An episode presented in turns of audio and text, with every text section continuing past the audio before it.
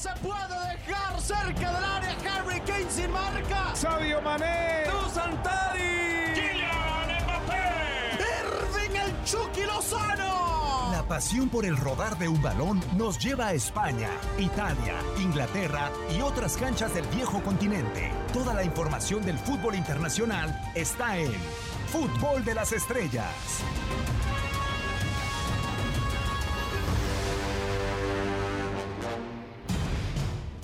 De vuelta por acá en eh, Fútbol de las Estrellas, un placer saludarlos a todos los que nos acompañan como siempre en este podcast. Y para hablar de un fichaje, sí, tenemos que, verle las dos caras a un eh, fichaje, uno de los más atractivos del eh, verano, pero este podcast más allá de ser internacional, de fútbol de casi todas las latitudes del mundo, hoy es meramente rojinegro, o en esta ocasión es meramente rojinegro. Hugo Salcedo, con el placer de saludarte, bienvenido, ¿cómo andas, amigo? Muy bien, Diego, igualmente con el placer de saludarte, al igual por supuesto a Dani y a toda la gente que nos escucha. La verdad es que muy contento de estar nuevamente con todos ustedes, hablando de esto que tanto nos apasiona, porque realmente, como ya lo habíamos mencionado desde hace algunos meses, el fútbol afortunadamente no nos da descanso y dentro de esas circunstancias que comentar, pues evidentemente los fichajes que ahora mismo están tan sonados en el fútbol europeo. De acuerdo. A- Al que menos descanso le ha dado es a Dani Nora, que anda de aquí para allá, en Kansas y demás. Dani, un placer eh, saludarte, que anda siguiendo al Team USA a todas partes. Eh, vamos a ver si para cuando estén escuchando este podcast llegarán a la final eh, el domingo, ¿no? ¿Cómo andas, Dani?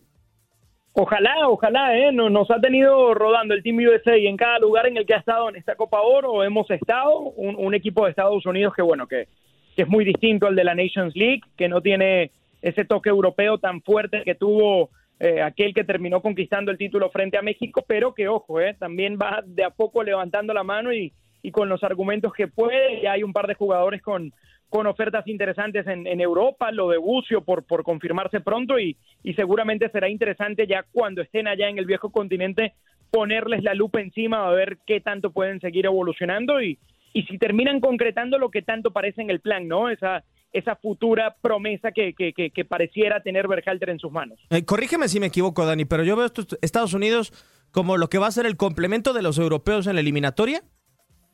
Deberían, no sé qué tanto lugar puedan ganar los que están hoy en Copa Ok. Oro. Eh, yo creo que hay dos o tres casos muy marcados eh, y, y ya haciendo un paréntesis no europeo en este sentido, eh, creo que, que- que tiene un caso fuerte para, para llegar a ese equipo el tercer arquero Matt Turner, que hoy es titular en Copa Oro, pudiera ser el tercer arquero, es lo que quiero decir en eliminatorias. Y luego yo creo que la principal duda y la principal ventana abierta para ese equipo grande, por así decirlo, eh, está en la posición del centro delantero, eh, porque Sargent ha quedado a deber, porque no le fue bien en Nations League, porque la irrupción de Pifok, el hombre que juega en, en el Young Boys de Suiza, fue buena, pero tampoco ofrece garantías, porque ha sido muy poco lo que lo hemos visto con la selección. Eh, y en ese sentido, yo creo que tanto Yassi Sardes como Daryl Dique son los dos hombres fuertes de esta convocatoria que pudieran abrirse un, un espacio verdaderamente valioso en las eliminatorias. No hay que perder de vista al de Team USA en ningún momento. Platicamos en el pasado episodio de Fútbol de las Estrellas de lo que tenía como consecuencia la salida de Rafa Barán en el Real Madrid, pero la llegada al Manchester United no está aislada en solamente Rafa Barán, Hugo, sino eh, quizá el mejor mej- mercado de fichajes que ha podido tener en cuánto tiempo el Manchester United con Sancho y con, y con la llegada de este central francés. Sí, totalmente, a una plantilla que ya era buena, que ya era competitiva, que obviamente era muy exigida por la rica historia del conjunto de los Red Devils. Sin embargo, el señalamiento para esta campaña, como sucedió en la anterior, apunta al mismo protagonista, nuevamente a la dirección técnica y si realmente es Ole Gunnar Solskjaer el comandante de un proyecto tan bueno que está encaminado a regresar al cuadro del Manchester, no solamente a lo más grande en la Premier, sino también evidentemente en competición europea, donde ya sabemos la campaña anterior se quedaron cortos en esa dramática definición de penaltis en la Europa League frente al cuadro del Villarreal. Después uno analiza uno a uno los nombres que tiene la plantilla y es un equipo extraordinario, es un equipo sólido, balanceado, equilibrado, con esa mezcla perfecta entre los jugadores jóvenes y también entre los jugadores ya veteranos, veteranos entre comillas, porque físicamente siguen con una vigencia sensacional. Así es que, pues vamos a ver, a mí francamente me despierta muchas dudas. Yo pensaría que no es Ole Gunnar Solskjaer el director técnico que ahora mismo requiere el cuadro del Manchester United. Sin embargo, el voto de confianza lo tiene y va a arrancar como el estratega. Y va a, a durar bastantito, Dani, porque renovó hasta el 2024. Sí, señor. Y yo creo que tiene la experiencia o tiene los blasones para eh, manejar el camerino, ¿no? Porque con el paso de los años, de seguro, eh, el vestuario debe haber sido perceptivo al, al noruego. Pero a mí lo que me llama mucho la, atención es si al Manchester United solamente le faltaba reforzar esta zona, porque han pasado los años y la mejor dupla defensiva que ha tenido, o que yo le recuerdo, la de Nemanja Vidic junto con, junto con Río Ferdinand, ha tenido ataques prometedores desde fichar a Falcao, a Di María, a Morgan Schneiderlin, a Bastian Schweinsteiger, pero creo que desde hace muchísimo tiempo no había tenido un fondo así. No sé cuánto le puede ayudar al señor Ole Gunnar Solskjaer. Sí, sobre todo uno considerando la evolución que ha tenido en, en, en los últimos meses Harry Maguire, ¿no? Que, sí. que, no siempre fue tan bien ponderado como hoy lo estamos viendo, sobre todo por, por, cómo logró también consolidarse en el equipo de Southgate. Obviamente es una dupla de centrales que entusiasma. Ahora, que pueda estar al nivel de un Ferdinand Vidic, que terminaron levantando un, una Champions, pues tendrá, tendrá que correr agua por debajo del puente y ver qué tan clara es esa agua, ¿no? Antes de, de poder decretarlo así pero, pero coincido, porque en el pasado el Manchester, de hecho, en el pasado reciente, el Manchester nos había acostumbrado a tapar alguna falencia con refuerzos ofensivos. El, el más cercano de ellos, eh, la adquisición de Cavani, que, que, parecía que más bien tenía mercado en Latinoamérica, termina pescando en Río Revuelto el Manchester y se lleva un muy buen delantero al que ya le han alargado también el contrato. Entonces, siempre encontraba garantías en el frente, pero no eh, en el fondo. Y en cuanto a Solskjaer, yo coincido con Hugo, o sea, creo que es la principal duda que entrega el Manchester de cara al futuro. En el pasado el noruego siempre tuvo una coartada, ¿no? Primero que, que, que, no tenía la garantía de poder seguir durante mucho tiempo, de que había llegado apagando el fuego, de que iba armando su propio plantel, pero creo que de a poco eso lo encontró, incluso con una extensión que ya mencionabas hasta el 2024. Entonces, ahora eh, creo que se ha quedado sin espacio para las, para las excusas. Y más allá de las dudas que entregue, uno le tiene que terminar reconociendo la, la, última temporada que tuvo. Fue el mejor de los mortales, ¿no? Solo por detrás de Manchester City.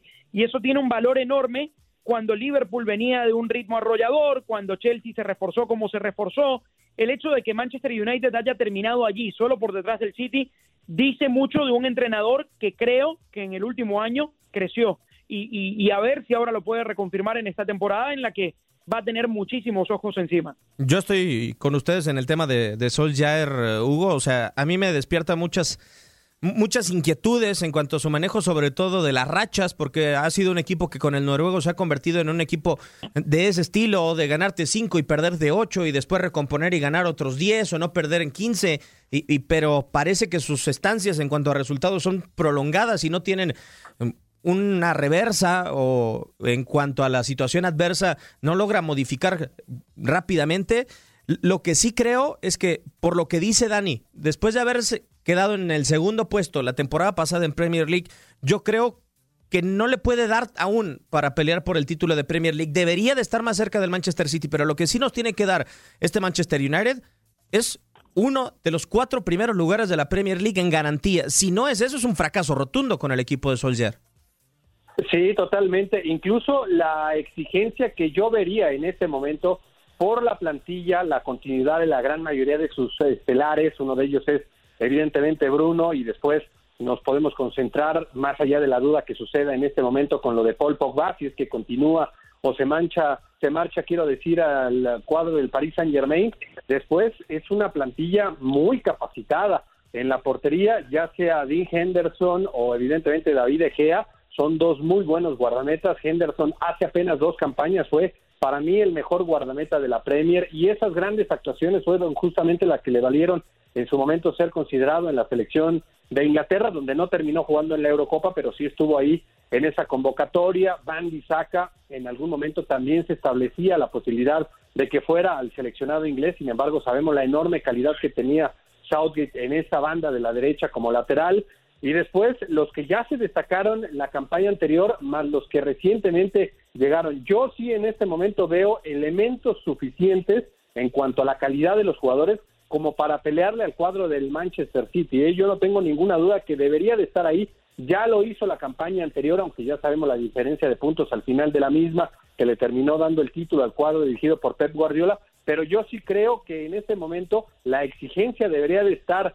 nuevamente como mínimo segundo en la clasificación de la Premier y ahora sí con la obligación de reducir ese margen de diferencia que tuvieron la campaña anterior frente a los Citizens. Híjole, segundo. Digo, disculpa, yo te diría un poquito más. O sea, más allá de la obligación, otra vez en Premier, incluso trascender en Europa, ¿eh? Para mí es un equipo que puede estar en cuartos semifinales de Champions League, eso también habría que exigírselo. Pero a ver, por ejemplo, Dani, ¿eh? en, el tema de la clasificación en Inglaterra, o sea, comparando y viendo duelos directos, eh, que muchas veces no son los que determinan el campeonato, pero que sí en la comparativa, cuando uno ve la tabla, encuentra los motivos ahí por los que no les fue bien en la temporada. Por ejemplo, con el City, a mí me parece que el cuadro del, del, City tiene un plantel mucho más profundo que el United y una mejor dirección técnica. En el caso del Liverpool, de la misma manera, y en el eh, caso del Chelsea, similar. O sea, yo estoy con ustedes. No sé cuánto le vaya a costar el tema de la dirección técnica al Manchester United. Y para mí, de lo que hablaban en, en competencias europeas, para mí, Dani, ha sido la continuidad en estos torneos lo que al Manchester United le ha dado la posibilidad de tener un mercado de fichajes de esta manera, porque cuando se ausentó, quizá fue cuando tuvo sus peores planteles y después de que Woodward intentó una y otra vez y prometió el fichaje de Sancho y no lo lograba, eh, es ahora cuando el equipo se vuelve más llamativo y más atractivo para el resto de los futbolistas. Claro, bueno, y ahí hay mérito de Solskjaer, porque no siempre tuvo la mejor plantilla para volver a Europa, digamos, y, y no siempre tuvo la mejor plantilla para competir en la Europa League como lo hizo en, en, tiempos recientes, ¿no? Yo creo que, que quizás eh, terminan, terminan quitándole mucho valor al hecho de haber jugado una final de Europa League porque la pierde ante un Villarreal que nadie tenía en el plan. Pero, pero habla, insisto, habla muy bien de, de, la evolución de un técnico que no es de mi gusto. Yo no le daría una plantilla como la que está el Manchester United, pero que tiene argumentos para decir, no, yo puedo hacerlo, este, este proyecto me, me pertenece. Eh, va a ser una temporada interesantísima en ese sentido porque haciendo la comparación, Diego, que hacías muy bien con el resto de los equipos, creo que el Manchester City y, quizás el Liverpool siguen un pasito al frente en cuanto a profundidad de plantel y dirección técnica, ¿no? Son las dos principales ventajas. Y luego si uno trata de encontrar quién se parece más al Manchester United en cuanto a plantilla, es evidentemente el Chelsea, ¿no? Y, allí también hay un duelo interesante de entrenadores entre un Thomas Tuchel que, que ha brillado en el último tiempo, que va conociendo aún más el campeonato de la Premier League y que también le saca un pasito más a Solskjaer en ese sentido. Sí, totalmente de acuerdo. Son buenas comparaciones, ejercicios interesantes, pero el que también me parece aún interesante, Hugo, es saber cuál es la zona en donde queda flaco el, el Manchester United, donde están débiles los Diablos Rojos, porque Luke Shaw tuvo una radiante Eurocopa realmente, o sea, lo que se esperaba que fuera después de su paso por el Southampton lo terminó siendo eh, en la Euro y tuvo un gran año el eh, pasado, el lateral del Manchester United. No sé si Juan Bisaca eh, puede ser quizá uno de los puntos a futuro para que el Manchester United se pueda reforzar, para que vuelva a tener otro lateral que creo que desde Gary Neville ahí ha sufrido bastante. El United del otro lado tuvo en algún momento a Patrice Ebra, que creo que lo logró de alguna u otra manera cubrir bastante bien. Y me gustaría preguntarte si ves en McTominay un mediocampista confiable. Sí, que ha sido inconsistente y ese seguramente será el punto por el que la temporada anterior no se consolidó como una gran figura, pero para mí sí tiene potencial, además evidentemente de la edad como para en algún momento consolidarse. Es además un jugador al cual le destaco ese carácter que tiene y que tal vez eh, eh, no se equipara con lo que algunos otros jugadores ahí en el medio campo tienen, porque Pogba es sensacional, sabemos sus virtudes, la capacidad técnica, la inteligencia, que en algún momento puede desarrollar su fútbol prácticamente de área a área porque lo maneja muy bien, pero después es un jugador que ya sabemos, si sale de vena, si sale contento, si sale enchufado, marca diferencia, pero si no, puede llegar a ser hasta displicente en sus características futbolísticas. Y eso no lo tiene McTominay, eso por el contrario, es un jugador cuya capacidad mental siempre está a prueba de absolutamente todo, así es que yo sí creo que en algún momento tiene las capacidades suficientes como para consolidarse una figura ahí en el medio campo, después lo de Bruno, yo si analizara esta, esta plantilla del cuadro del Manchester United, pues a lo mejor hay puntos que necesitan mejorar su nivel, pero no hablaría de una posición en donde yo vea flaco este plantel del conjunto del Manchester United. Para mí está completísimo, para mí tiene absolutamente todas las condiciones como para pelear, insisto, la próxima campaña, tanto a nivel europeo como también evidentemente en la Premier. Ojalá que sea así. Y lo más maravilloso del tema, Dani, es que se hizo de dos futbolistas de extraordinario nivel y sacando cuentas, o sea, fueron cerca de 130 millones de euros. Con 130 millones de euros, eh, hace dos años no comprabas ni a Hazard. Bueno, y, ahí anda, ¿no? Por ahí rodó otra foto de Hazard disfrutando de sus vacaciones. No sé si el futuro sea muy alentador para, para el belga, y que ojo, ¿eh? cuando hablamos del Real Madrid dimensionamos. Pero, ojo, yo, yo pensando en debilidades, te diría que, que para mí un, un punto a tomar muy en cuenta eh, es el de Paul Pogba, que, termina pareciendo un, un, jugador, o mejor dicho, es un jugador privilegiado y parece siempre la principal arma del medio campo, pero también puede resultar un gran problema, porque ha demostrado que, que, es intermitente, que también eh, psicológicamente a veces se pierde mucho, que no está completamente enfocado, y si el tema ahora pasa por una posible salida a París o no, creo que, que, también dependerá mucho de la gestión del técnico tratar de, de, tenerlo conectado a Pogba, porque eh, Pogba para bien y para mal, o, o, te, o te potencia muchísimo al equipo o también te termina dañando mucho al equipo, en, en varios sentidos.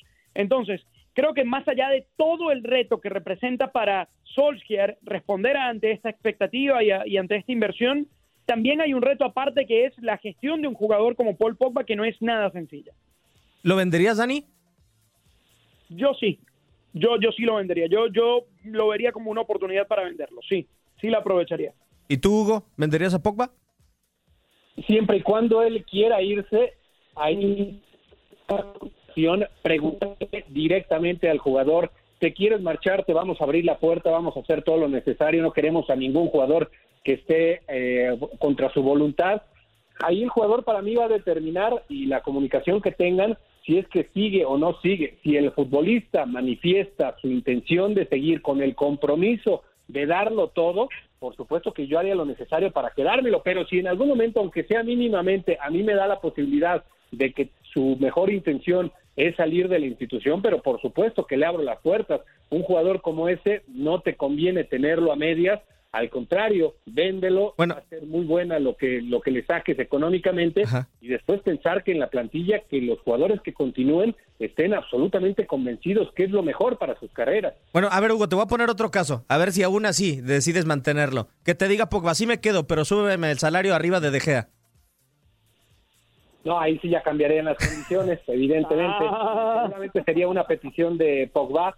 Me voy a quedar siempre y cuando me mejoren si ahora mismo económicamente no están en esa condición, que te vaya muy bien, seguramente el Manchester te podrá, el Bayern, el París quiero decir, te podrá ofrecer lo que tú quieres percibir, aquí no lo podemos hacer, así es que pues te deseamos la mejor de las suertes, por supuesto que no lo haría bajo esa presión del jugador. Va a ser una temporada muy interesante la que pueda tener el Manchester United con este gran mercado de fichajes que está ejecutando y veremos si cae algún futbolista más, una Trippier, lo de Camavinga en, en otras eh, situaciones. Ha llegado el momento de despedir este podcast de Fútbol de las Estrellas, que ya lo extrañábamos, y, a ti también, Dani. Ojalá que podamos eh, seguir reencontrándonos por acá en este podcast de Fútbol de las Estrellas, muy rojinegro sobre todo. Y que, y que el Atlas siga sacando puntos. Sí, señor. en México ahora, ¿eh? Gracias, Hugo. Un placer como siempre y veremos ya cómo nos va en la Liga MX. Ojalá y nos vaya muy bien. La verdad es que es la expectativa. Un saludo para ti, Diego, para Dani y sobre todo para toda la gente que nos ha acompañado. Muchas gracias. Y aquí seguimos al pendiente para hablar de esto que ya saben ustedes, tanto nos apasiona el fútbol internacional. Cerramos muy Liga MX, pero no se olvide, este es el podcast de Fútbol de las Estrellas. Le damos las gracias por habernos sintonizado. Un servidor Diego Peña los invita a que nos visiten en todas las plataformas de TUDN.